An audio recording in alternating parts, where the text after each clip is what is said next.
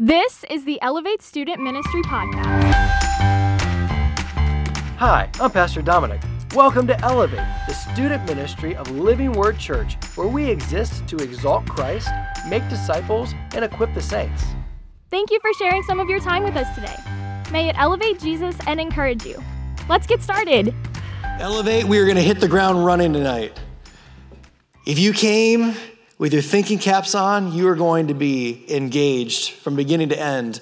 And if you came just to hang out and not pay attention, you're going to be drugged behind the cart and miss the view. Are you guys ready to go? Romans chapter 5. I'm going to read a couple of verses to you. Pay close attention. It says, Therefore, just as sin came into the world through one man, who is that one man whose sin came in by? Adam.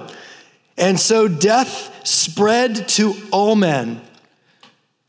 Jump to verse 19. For as by one man's disobedience the many were made sinners, that's us, so by one man's obedience, who's that? Jesus, many will be made righteous. I want to open up with the concept, and it's a theological concept called spiritual federalism. Think like the federal government, spiritual federalism. And this is critical. Whether you remember that word or not, it's critical for you to understand this about who Jesus is and who Adam is. Tonight, we're studying the character of Melchizedek, part one. We're going to look at him in Genesis, but then we're going to go to part two next week. We're going to jump into Hebrews 7. Everything about tonight is laying the groundwork for understanding Hebrews 7 next week. So pay close attention, take good notes. It's all important. Spiritual federalism. The best way that I can explain it, and this is an imperfect example for sure, is think about our elected representatives in the United States. We vote them in, and then they make decisions on behalf of the country. Now, if those elected representatives make the decision to go to war, we are all at war. And we will receive the consequences or the benefits of the outcome of that war. Because those representatives represent the whole. Adam was the federal head of the human race. So, whatever he did, we are considered to have done, and whatever his punishment was, we receive that punishment. Adam rebelled and sinned against God, therefore, it is accounted to us. We are held accountable as if we rebelled and sinned against God. And he received separation from God and death, so we receive separation from God and death. And if you're thinking and you're a little bit offended, you're probably thinking, wait a minute, I might have done things differently than Adam. Or maybe you're saying, whoa, whoa, whoa, whoa, I didn't vote for Adam to represent me. So it raises the question who chose humanity's representative? And it's a great question. And there is only one answer that we can come to God chose him. The perfect, omniscient God who knew every one of us who knew every day of our lives, every thought, every word, every action we would ever do. He would know the motives of our heart. God, who knew us and knew the human race, chose perfectly because every one of us, had we been in Adam's bare feet, would have done exactly what Adam did, or girls would have done exactly what Eve did. So we are counted as having rebelled. We are born already under the curse of Adam. Now, because of God's great love, God enacted his rescue mission of us all. God chose a second representative for us. He chose Jesus. And where our first representative failed and destined us to death and hell, Jesus lived a perfect life of obedience on our behalf. Then he took his, our sin on himself, as well as our punishment on our behalf. So, being a descendant from birth, we're under Adam's sin and punishment, but for those who are united with Christ, we are now under Jesus' righteousness and the reward for his righteousness. I'll read Romans again. Therefore, just as sin came into the world through one man, and death through sin, and so death spread to all men. For as by the one man's disobedience the many were made sinners, so by one man's obedience the many will be made righteous. That is the idea of spiritual federalism, that one stands in the place of the many. You got to hold that in your mind because it's going to be important this week, but it's going to be greatly important next week. So far in Hebrews, our author has been showing us again and again that Jesus is superior to every other intercessor between God and man. He's superior to the angels, he's superior to Moses, He's superior to the law. And he began the conversation, our author of Hebrews began the conversation that Jesus is superior to the high priesthood, the Jewish high priesthood. And the priests would act as representatives for the people. But then our author pauses and he warns everyone that's listening that they just might not be spiritually mature enough to handle where he's going. In Hebrews 7, he picks up the conversation again. And that's where we're going to begin tonight, but then we're going to go trace where he's coming from. He's going to dig into the life of Abraham and investigate a unique character named Melchizedek. So, who is Melchizedek and why is he important? Turn your Bibles briefly to Hebrews chapter 7. We're going to open up the conversation and then go on a search. Hebrews chapter 7, verse 1. Actually, let's rewind a couple verses to verse 19 of chapter 6. We have this as a sure and steadfast anchor of the soul, a hope that enters into the inner place behind the curtain where Jesus has gone as a forerunner on our behalf, having become a high priest forever after the order of Melchizedek. What is that? For this Melchizedek, king of Salem, priest of the Most High God, met Abraham returning from the slaughter of the kings and blessed him. And to him, Abraham apportioned a tenth part of everything. He is first, by translation of his name, king of righteousness. And then he is also king of Salem, that is, king of peace. Man, this is going to be interesting. But first, before we can understand who Melchizedek is, let's get our minds around who Abraham is and why he's important. At the very beginning, just like we talked about Adam, Adam and Eve sinned. And when they sinned, God made them a promise. And you can find this in Genesis 3, verse 15 ish. And God promises them and says, The serpent that tempted you, I'm going to send a hero, a redeemer. And the redeemer is going to crush the head of the enemy. He's saying to Adam and Eve, there's going to come a day, I'm going to send a redeemer who's going to defeat sin, who's going to crush death, and who's finally going to get rid of the serpent, of the tempter. But God is not going to go back to the clay to make this Savior, Redeemer. In fact, he tells Eve, he, singular male, he is going to come through your descendants. Well, that's really interesting. Adam and Eve have two kids. Well, through which of them is this hero going to come? We have Cain and we have Abel. Well, I mean, Cain kills Abel, that removes him. And then Cain is cursed by God. So options are looking great. So Adam and Eve have a third son. His name is Seth. And it's through Seth, it actually says that in Seth's day, people started worshiping Yahweh again. So we have a comparison of the two genealogies. We have Cain's genealogy and we have Seth's genealogy. The first thing that happens in Cain's genealogy is that one of his descendants commits the second murder. He gets in a fight with a young man, he kills him, and then he goes and brags about it. But then we trace Seth's genealogy, and we see in Seth's genealogy we have Enoch, who God loves so much, he just snatched him off the earth. I have no idea what that means. Then, when everything starts getting really bad, we have another member of Seth's genealogy in fact, he's the only remaining righteous man on earth, Noah. And through Noah, God reboots the human race. He wipes away the wickedness, he wipes away Cain's line, and it starts again with Noah. But Noah has three sons. So which through which of these will this hero come? And God chooses Shem.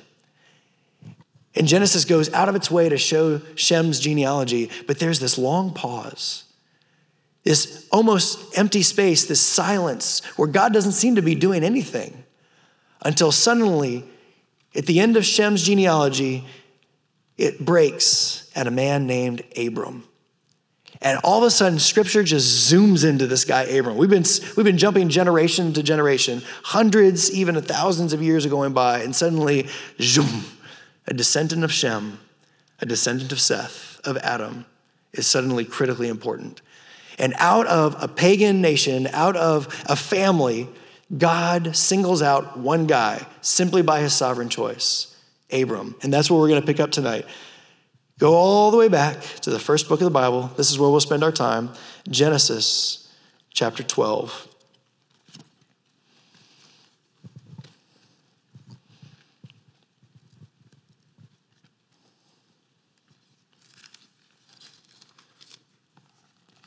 Genesis chapter 12, verse 1.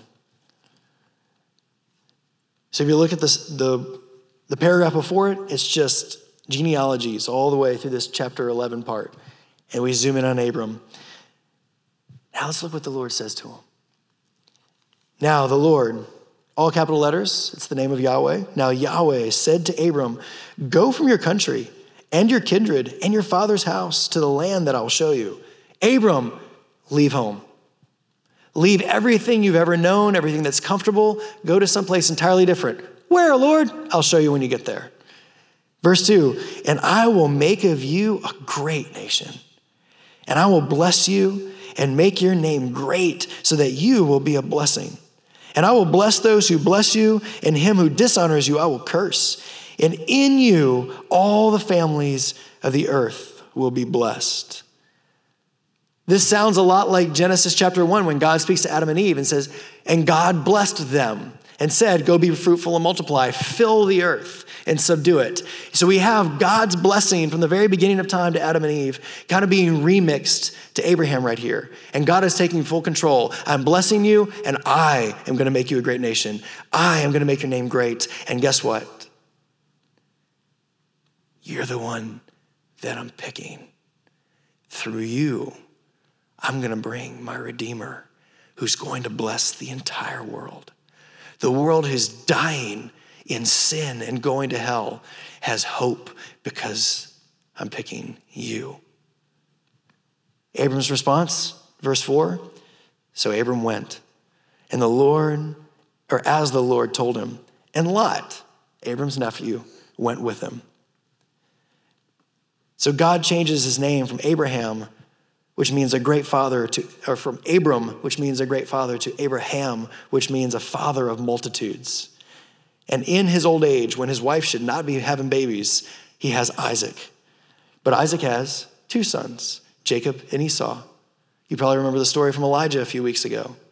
And God chose Jacob. And Jacob had 12 sons. Each of those sons is going to have a family that expands into an entire tribe. But which of the sons will it be? And God does something really fun. First of all, in Genesis 49, God chooses Judah. It will be through Judah's line that this Messiah, this Savior, this Redeemer is going to come. And God actually adds on to it. God says he's not just going to be another, another man, he's going to be a king. He's going to be from a, a royal lineage. Judah, all future kings of Israel are coming through you, buddy. And then, a few chapters later, as we get into Exodus, God picks the tribe of Levi for something entirely different. He chooses Levi to be the tribe of priests. And then he establishes Aaron, Moses' brother, to be the first high priest. So, of a tribe of priests, there is now a lineage within it of high priests. And this high priesthood is passed from father to son, from father to son, from father to son.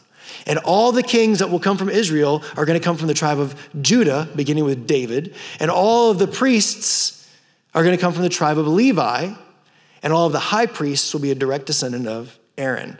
Are you all following me? You have to understand this before we really get the ball rolling. This is so fun. Why is this important tonight? We have to recognize that Abraham, being God's exclusive choice to carry the promise of a Savior, makes Abraham the most important person alive on the earth at that time. Nations are rising and falling during his lifetime. People are living and dying during his lifetime. But the attention of the plan of redemption by God is on Abraham.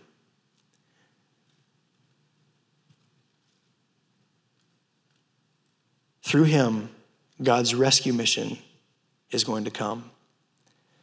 So, who's this character, Melchizedek? Turn over two chapters, Genesis 14. So, Abraham moved into the land of Canaan, surrounded by pagans, worshiping all kinds of idols, awful idols, that whose priests demand terrible things of people, like burning your babies alive and stuff. And he's surrounded by this awful culture. And him and Lot, his nephew, have a falling out. So they go different directions.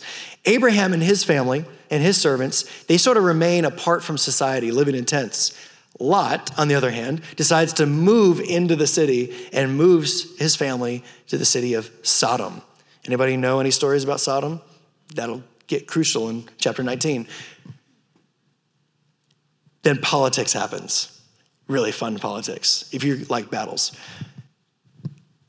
There are five cities around Abraham who pay taxes, five cities, who pay taxes to four kings that live in a faraway land. And they decide they're going to rebel and stop paying taxes. So, what happened when the 13 colonies decided to stop paying taxes to England? War. England came over to try to reestablish rule. We win, yay.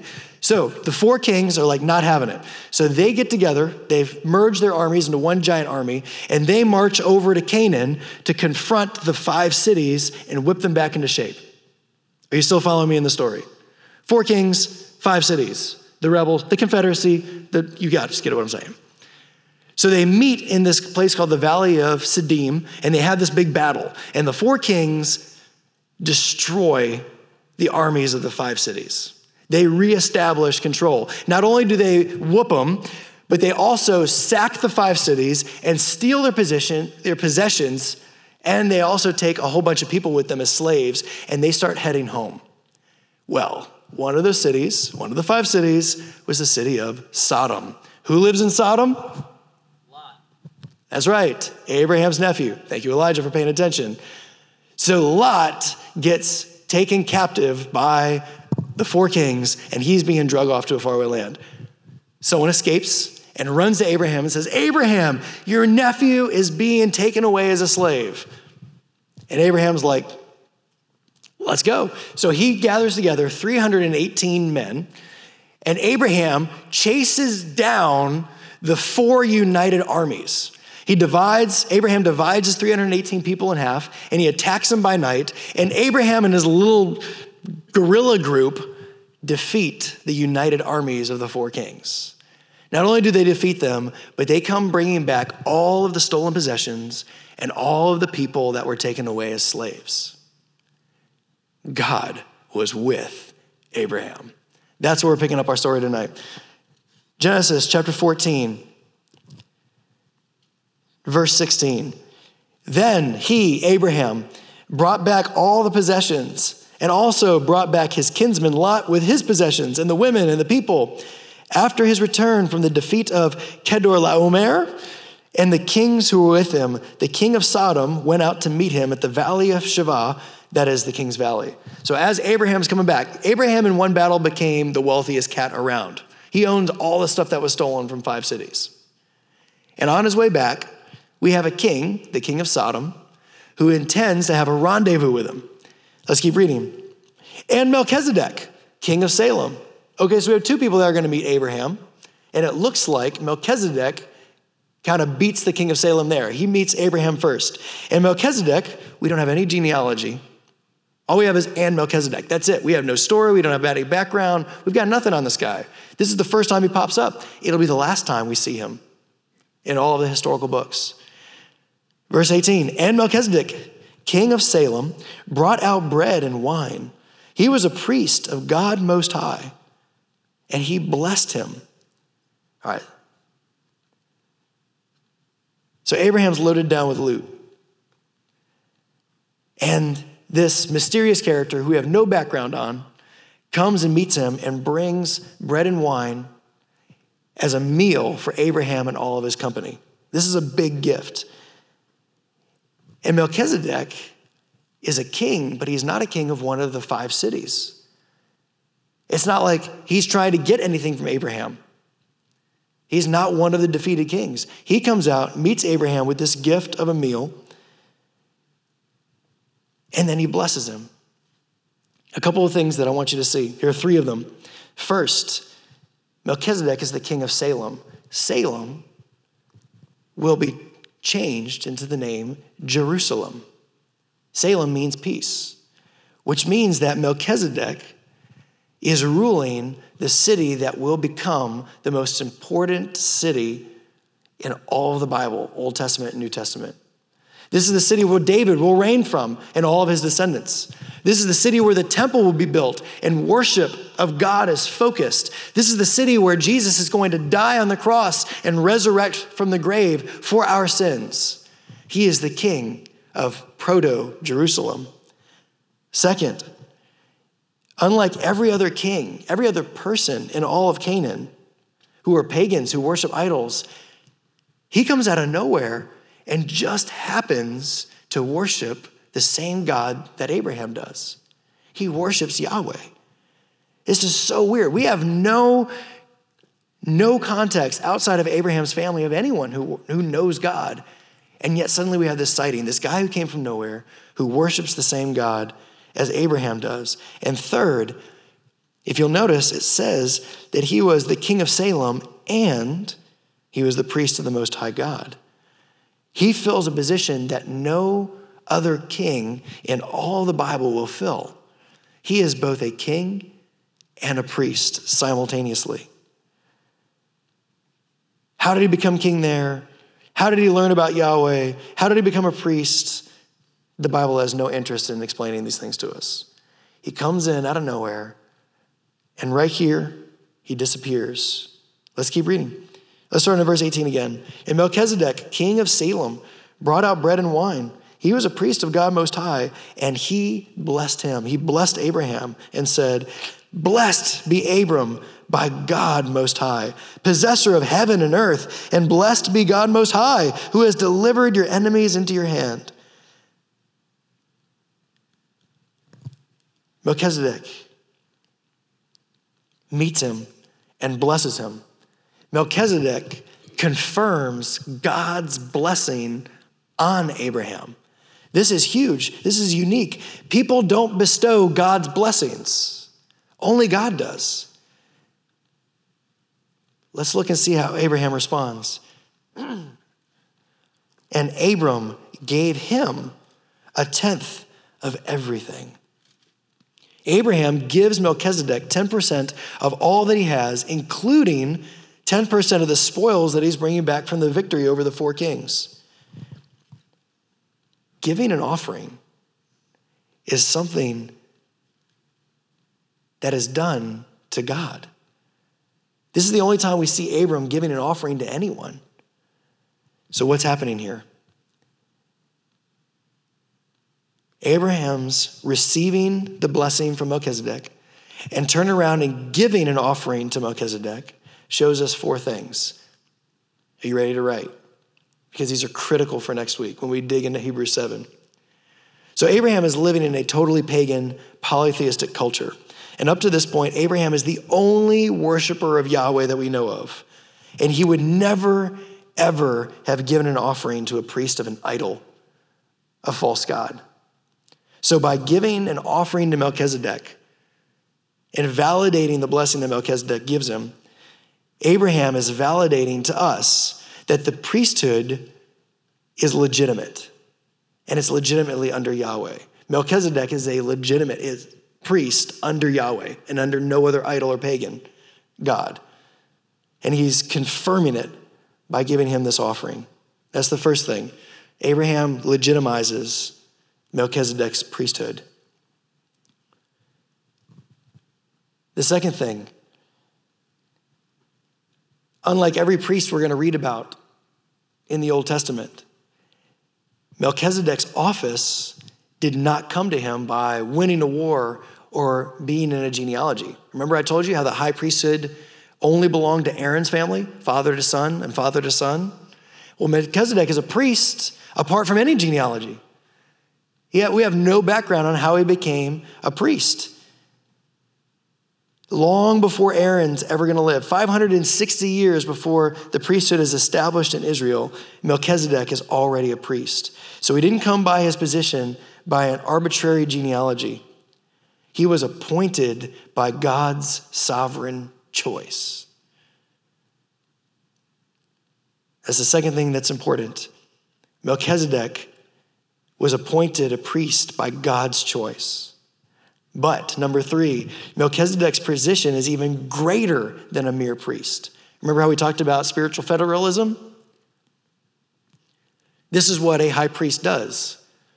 A high priest represents the entire nation. And that a high priest takes a, a sacrifice for a sin offering and takes the blood from that sacrifice and goes in before God representing the entire nation. And that high priest, representing the entire nation, gives a sacrifice for sin, the sin of the entire nation. And God atones for that sin by the blood of the sacrifice being represented by this man, this high priest, so that the entire nation is atoned for. Were you able to follow me in that thought? So, a priest, a high priest's job is to stand as the federal head of the nation. And God would atone for the nation's sin by the work of this one high priest. But look at Melchizedek. A priest's job is to represent people to God, but Melchizedek represents God to Abraham.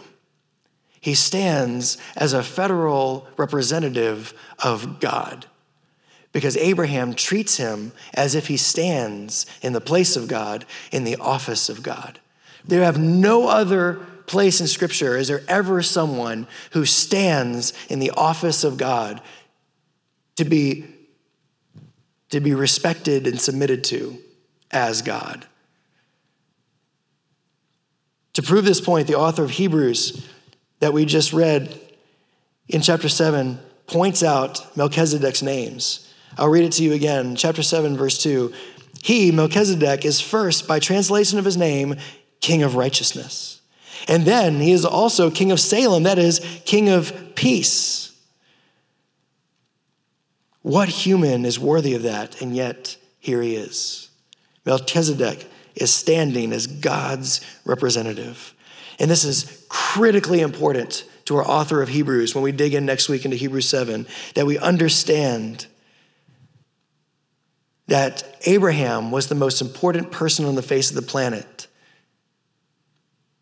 except for Melchizedek. Because Abraham, and here's point number four Abraham submitted to Melchizedek as his superior.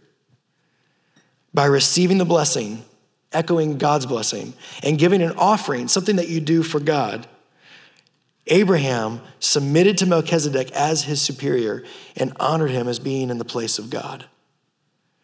So I'll, re- I'll review those four. Melchizedek's priesthood was legitimately under Yahweh. He was appointed by God. He represented God to Abraham. And fourth, Abraham submitted to him as his superior.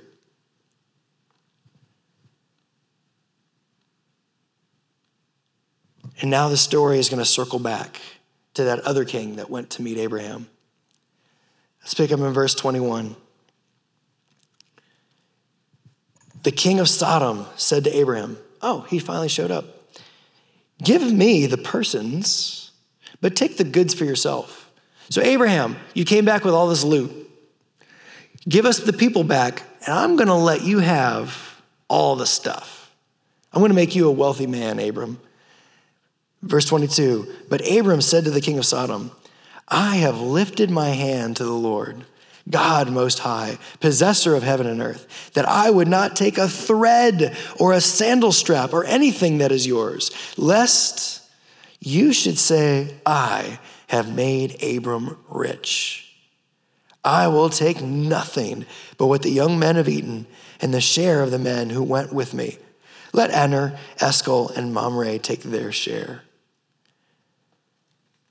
So we have a contrast. Melchizedek, the king of Sodom, is bringing a meal and confirming God's blessing, but the king of Sodom is offering Abraham a monetary reward.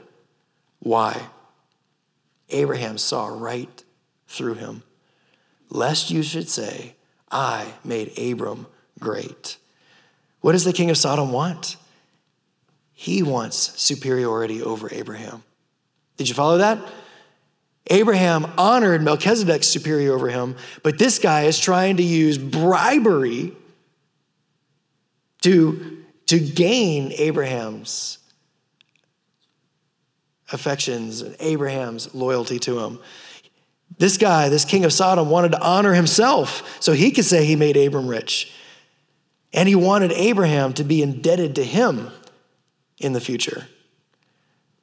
But Abraham's submission was to God alone. And he made an oath that he would receive increase only from God. I love how Abraham refuses to allow an evil king to control him. Only God was his superior. Abraham refused to allow this guy to receive recognition for his success. Only God would receive honor for Abraham's success. And if success or gain or wealth wasn't from Yahweh, Abraham didn't want it. Let's read one more verse. Look at be- how God beautifully responds to Abraham's loyalty. Chapter 15, verse 1. After these things, the word of the Lord came to Abram in a vision. What does God say? Fear not, Abram, I am your shield. Your reward shall be very great. Why a shield? Why is God saying, using the word shield? Because Abram just came back from battle. What's God saying? Abraham, I'm the one that protected you. I've got you. You're under my protection, my guardianship. I'm caring for you.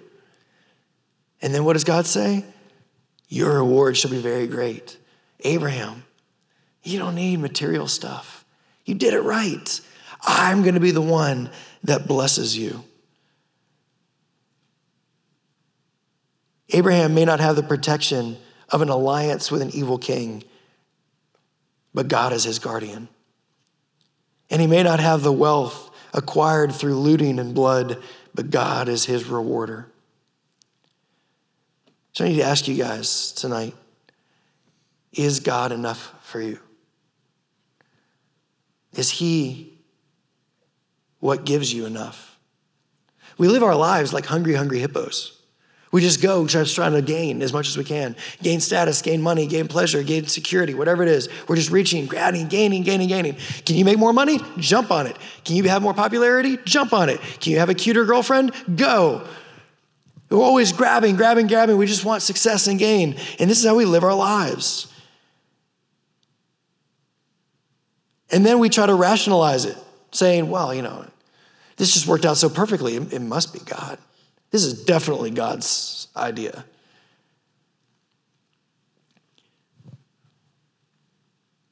We used to have uh, maybe 10 students in our last youth group that were theater kids.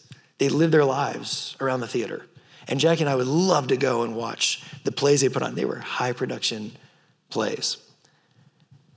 And so, since they would have so much time at the theater, they would have trouble making Wednesday nights. So I started getting together with them for breakfast once a week and just doing a devotional with them. And I remember one devotional, I sat down with them. All of them, they were directing their lives towards acting. This is what they wanted to do. They were going to go to school for it, they were going to go to college for it, they were going to push into the industry any way that they could. And if you don't know my background, my parents came out of show business world. And I remember sitting across the table from them. They were at Panera. And I was like, look, I know a little bit about where you're going into from the stories that I've heard. And I can tell you that the only way people move up the ladder in show business, in Hollywood, in the industries you're going to, is by compromising themselves entirely. Their career is the only thing that's important. They'll sleep with whoever they have to. They will do whatever on camera that it takes, whatever it takes, through whoever it takes, is what it takes. But you guys claim to be Christians. You're going to have to walk a very difficult road of choosing Jesus over advancement where you can't just say, well, I will, I'll take whatever roles come along until I have enough fame and, and money that I can be more selective. No, Jesus is worth fighting for now. Our lives are lives of integrity now. and you would have thought I insulted their parent. like these people that, that we loved and poured into for years sat across the table from me like, no, we, we can't do that. And the reason they had such a flinch is because for them, Jesus wasn't enough yet. Their, their commitment to the Lord was secondary to what they believed would give them enough. Genuine men and women who serve the Lord serve the Lord. Our lives are sacrificed for His sake. God has stepped into our worlds and He is cleaning house of every other idol that we turn to to make enough. Every other idol that we look for for security or meaning or value or gain or success or pleasure, He is cleaning house of idols. Are you at a point yet that your heart recognizes a superior? And are you at the point that you're willing to make your life an offering for him? Because that's what Jesus is asking. Jesus doesn't pull any punches. Jesus clearly says in Matthew if anyone would come after me, if anyone would follow me, let him deny himself, let her deny herself and take up their cross and follow me. A cross is a symbol of death. We are dying to our dreams and hopes and visions and wants, securities and pleasures, and follow me. For whoever would save his life will lose it, but whoever loses their life for my sake will find it. For what will a man or woman profit if they gain the whole world? But forfeit their soul. I sat across theater people whose dream was to gain the world, and they weren't ready to lay aside whatever it took to make Jesus first, despite the career that they wanted.